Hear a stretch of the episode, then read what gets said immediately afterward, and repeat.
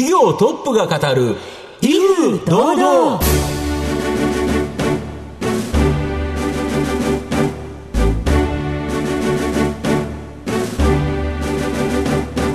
毎度相場の福の神こと藤本信之です。アシスタントの飯村美希ですこの番組は巷で話題の気になる企業トップをお招きして番組の指揮者的役割である財産ネット企業調査部長藤本信之さんが独特のタクトさばきでゲストの人となりを楽しく奏でて紹介していく企業情報番組です。井村さんだとはい。友達のが結構結婚して出産、はい。赤ちゃんが生まれた、はい。い、ろんなプレゼント結構されるんですか？あ結構しますね。なるほど、はい。まあ、今回はですね、はい。親御さんが一番最初にですね自分の赤ちゃんにプレゼントをする、はい。意外なプレゼントなんですけど、そういう企業をご紹介したいなと思います。わあなんでしょう？気になりますね。どうぞ皆様番組最後までお楽しみください。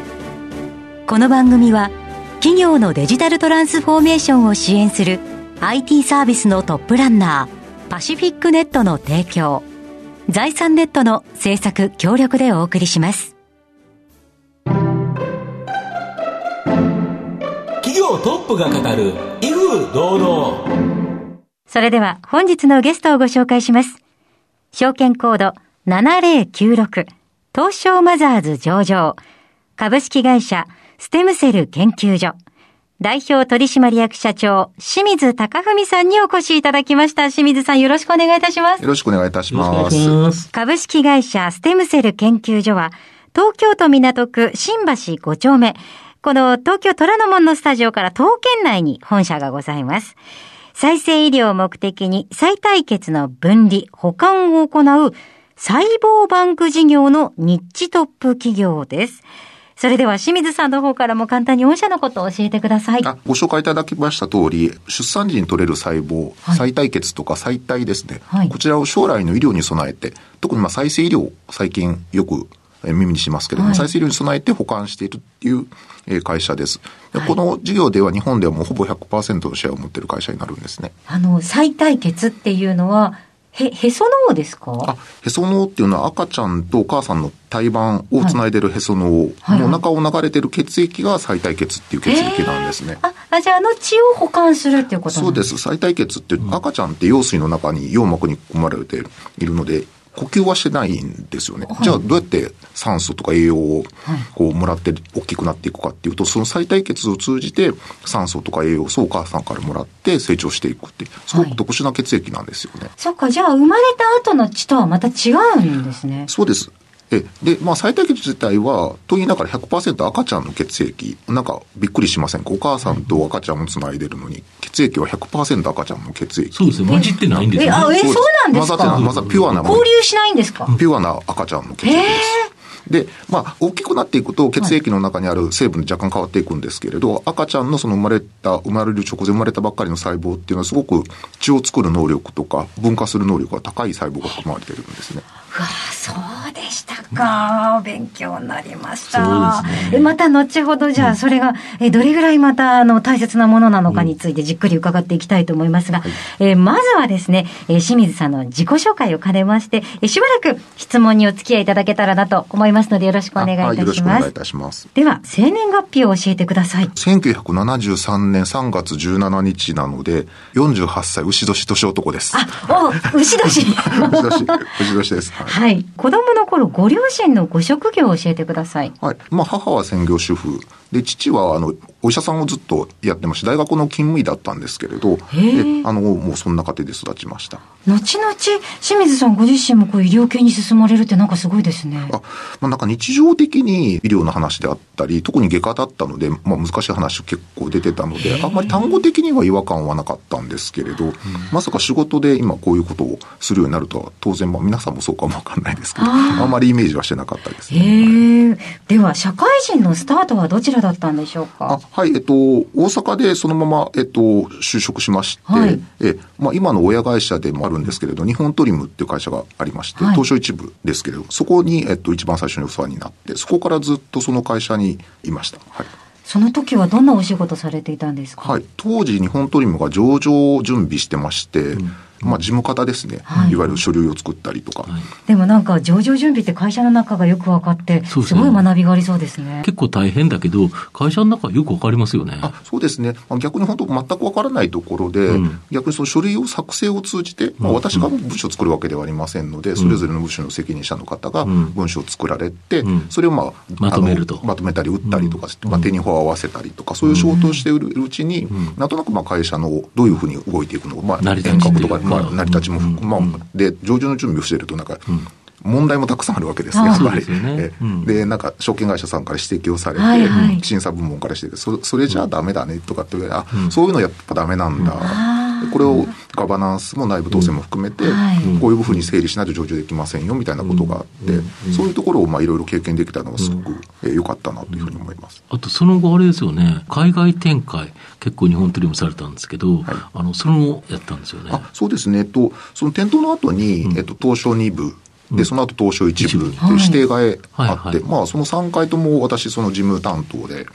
経験させていただいて、うん。まあ、一部まで行くと一通り、もう上場の、まあそれでそれ以上ないですね。はいはい、そうですね。で、そのまま、その新規事業企画とか、えーまあ、IR とか、そういうのをやる部署に、えーそのまま行きまして、まあ、歴史もわかりますし、その上場のこともよく経験してるので、いいんじゃないかということで、そういう部署に行かせていただいて、で、その時に、まあ、日本トリムもですね、まあ、二つテーマがあって、はい。えっと、海外展開と、えー医療。この二つがあって、はい。もうそれはまさに私の、こう、守備範囲とかやらないといけない仕事で。で、そそうすると、まあ、商社さんと通じて、海外の情報を取ったり、案件が来たりとかして、それの対応をしてました。はい。たまたまそこで医療につながったってすごいですね。当初はですね、あの、はい。日本トイレのお水の会社なので、その水をえ海外で作って売るみたいな仕事をやってまして、はい。で、まあ、2006年から2010年までは、私が関与して、まあ、立ち上げた会社なんですけど、インドネシアのジャカルタで、そのお水を作って売るっていう仕事を、会社を立ち上げて、私もそこに出向してたんですね。その後日本に戻していただいて、じゃあやはり海外と、まあもう一つ医療っていうテーマがあるっていうことで、それ引き続きそれをまあ新規事業としてえーやってる中で、たまたまこう2013になるんですけれども、ある銀行さんのご紹介で、今私がやらさせていただいているセムセル研究所というところに日本と資本参画しましたと。で、その時も担当者で私、はい仕事させていただいてたんですね。それでそこから移って、はいまあ今はステムセル研究所の社長さんになったと。そうですねいうことですか。はい。2016年からこの立場で仕事をさせていただいてます。はい。ありがとうございました。えーさて、清水さんの人となり皆さんにはどのように伝わりましたでしょうか？後半では清水さんが率います株式会社ステムセル研究所についてじっくりと伺ってまいります。企業トップが語る威風堂々。では後半です。藤本さんのタクトがどうさえ渡るのか、ゲストの清水さんとの共演をお楽しみください。まあ、御社はこの再対決の分離保管を行う細胞バンク事業、これがメインビジネスということなんですが、まあ、再対決って何かっていうのは先ほどお聞かせいただいたんですけど、これ保管して、まあ、再生医療に使われるっていうことなんですけど、具体的にはどんなことに使えるんですか、現時点では？はい。あの、再対血はですね、うん血液を再生作ったり、その神経の、まあ、コネクトを改善したりするっていう、こう、機能があるんですね。はいそれを利用して、はい従来は血液疾患、はい白血病とかの治療に、えはーあはい。使われて、すでにもう多くの方がこの再対血治療の恩恵を受けられてます。ただ、一方、その、それを使って新しいこう再生医療の分野で、はい。えー今は、えー日本では、例えば高知大学で、えー小児脳性麻痺に対して再対血を投与して、こう改善を試みて、いわゆる再生医療の分野で利用が期待されているっていうのが、この再対血の現状です。で、これってあれですよね、その、生まれた子の再対決でないと、他の子のやつでは使えないとかっていうのもあるってことですか？あはい、あの白血病治療に関しては公的バンクっていう立派な制度が、国の制度が整ってまして、そちらの方でもう治療が順次行われてるんですけれども、まあ、新しい分野です。ある再生医療の分野では、やはり自分の細胞を自分に戻すことで、まあ、成長もしますし、まあ、いい影響を与えるということで、民間バンク、我々のような再対血バンク、民間再対血バンクは、まあ、ご自分、もしくはその家族に使用することを前提に保管しているということになります。ああ、そういうことなんですか。家族までは OK なんですか？そうですね、はい。へえ。えっと、例えば今、高知大学の医学部の附属病院では、兄弟はい。に対して、その再再再対血を投与して脳性麻痺の治療を試みるっていう、再生医療の進歩に基づく、えフェーズ1が今行われているっていうところです。で、御社は上場企業であるっていうことでいうと、はい、やはりその、ある売上高があって利益があるっていう形でですね、やっぱ収益化というのが必要かと思うんですけど、この再対決を、この分離保管して、え、いくらぐらいいただいてるんですか、はい、ぶっちゃけで言うと。10年間保管した場合で、うん、最初の処理費用とか10年間の保管料全部合わせて24万円っていうのが再対決の保管費用ですね。したがって、まあ、まあ、24万って言うとそれなりの金額だと思うんです。月に10年間を月に換算すると、大体月当たり2000円ぐらいというコストになります。でも保険として考えたりとか、あとは、そうですよね。だって10年後もっといろんなことに使える可能性もあるわけですよね。そうですね。はい。親から考えた場合、自分の子供が生まれると、その子が何かあった時に使える可能性があるということでいうと、やっぱり最初のプレゼントとして考えれば、やっぱりこれ利用されるる方って、どれぐらい今使われてるんですか？そうですね、ただまだまだやはりこの知名度というのは日本では高くなくて、うん、例えば海外だと、うん、アジアでは韓国とかシンガポールだとですね、はい、出生数に対して年間ですね、はい、大体10%以上は保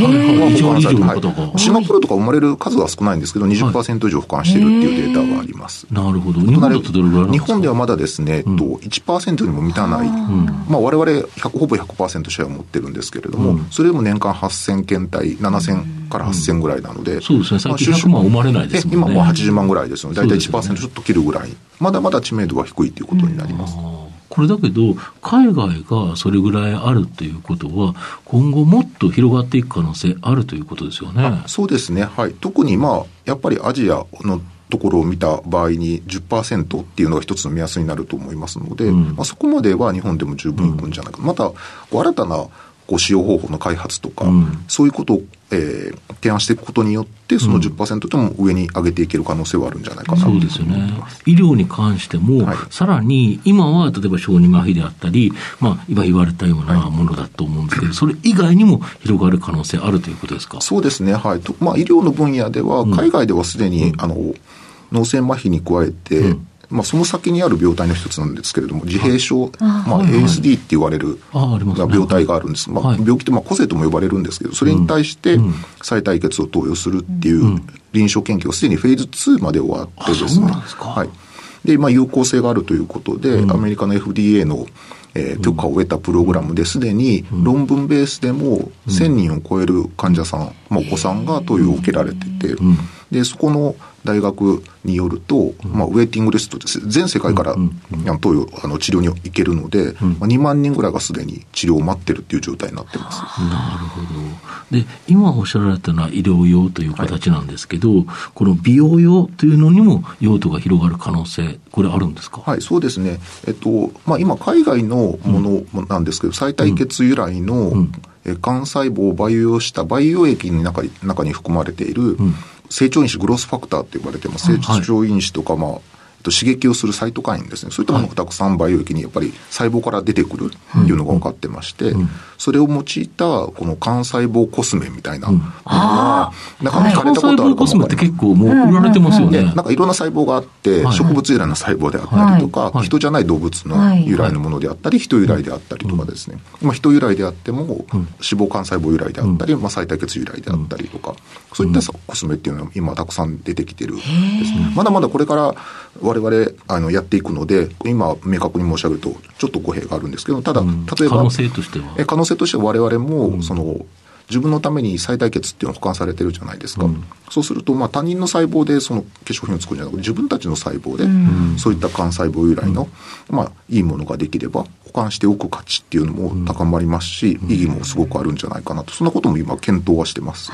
そうするとあれですよね、なんかやっぱり自分が赤ちゃんの時その時のやつが通ってれば、なんかある程度年をいってから、やっぱりあの年齢を重ねると、どうしてもお肌が疲れてきたり、なんだかんだあるかと思うんですけど、まあ、これが改善される可能性があるということですか？そうですね、はい。あの今、まあ、そういったものが世の中にたくさん今出てますので、まあ、われわれは基本的にはただ、やっぱ医療、っていうところを、まあ、プライオリティを持って仕事をさせていただいてるんですけども、それがきちんとこう、エビデンスがあって、ちゃんと使えるものであれば、そういったところにも応用しても全然問題じゃないんじゃないかなというふうに思ってます。なるほど。御社の今後の成長を引っ張るもの、改めて教えていただきたいんですが。細胞バンク事業ですね、再対決に加えて、この4月から新たに再体、へそのの保管サービスっていうのも始まってます。はい、はい、そのように、この細胞の種類を、保管できる細胞の種類を増やしていく。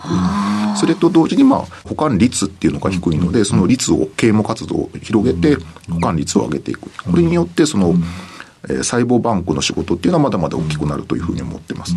さらに、その、幹細胞を使って、コスメじゃないんですけれども、幹細胞はいろんなこう病気、病態に使える可能性がありますので、我々日本全国のクリニックさんから細胞をこう集めてきて処理するっていうネットワークとノウハウを持ってますので、それを利用したその細胞、いわゆる医薬品、細胞治療の開発っていうところに、まあ、原材料としてあの細胞を供給していける。これが二つ目の、えっと、成長のえー、目指すところですね。はい。あとはまあ海外展開ですね。この仕事はもう海外でまあ広くすでに行われているので、まあグローバル展開っていうのもやっていきたいなというふうに思ってます。はいでは、藤本さん、最後の質問をお願いします。あなたの心に残る四字熟語を教えていただきたいんですが。かしこまった言葉になっちゃうんですけれども、うん、あの、利他の心っていうのを、もともと仏教の言葉でもあって、はい、あの、稲森さん、京セラのですね、はいはいはい、が、あの、よく使われてる言葉でもあるんですけれど、うん、ちょっと私なりの解釈なんですけれど、人が良くなったら自分も良くなると、はい、で。周りの人がハッピーになったら、つられてやっぱり自分もハッピーになる。逆に自分だけがハッピーで、もう周りが悪かったら、絶対良くならないっていうふうに、こう、思った方が多分、いいんだろうなというふうに思ってまして、なかなかそういうふうにできないっていうことも、思いながらも、やはりその周りの仕事でもそうですけれど、プライベートでも、周りの人がやっぱり楽しかったら自分も楽しいし、周りの人がハッピーになったら自分もハッピーになるはずなので、うん、おそらく、まあ仕事経営っていうのも、そうでありたいなと思って、まあ難しい問題はたくさんあるんですけれども、まあ心に浮かぶ四字熟語というので、これを選ばせていただきました。はい。ありがとうございました。本日のゲストは、証券コード7096、東証マザーズ上場、株式会社ステムセル研究所、代表取締役社長、清水隆文さんでした。清水さんありがとうございました。ありがとうございました。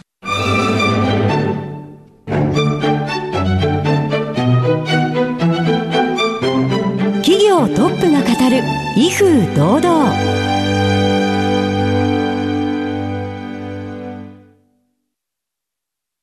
企業のデジタルトランスフォーメーションを支援する IT サービスのトップランナー。東証2部証券コード3021パシフィックネットは、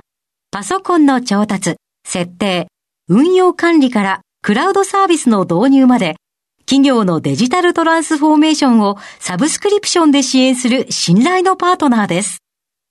取引実績1万社を超える IT サービス企業。東証2部証券コード3021パシフィックネットにご注目ください。お送りしてきました。企業トップが語る威風堂々。そろそろお別れのお時間です。今日のゲストは証券コード7096東証マザーズ上場。株式会社ステムセル研究所。代表取締役社長清水貴文さんでした。そして清水さんの選ばれました四字熟語は「利他の心」でございました。再対決すごいですね、まあ、もしおじいちゃんになった時は、うんうん、孫への一番最初のプレゼントにしようかなと思いますね、うん、はい。それではここまでのお相手は藤本信之と飯村美希でお送りしました。来週のこの時間まで。ほなさいなら。この番組は企業のデジタルトランスフォーメーションを支援する IT サービスのトップランナーパシフィックネットの提供財産ネットの制作協力でお送りしました。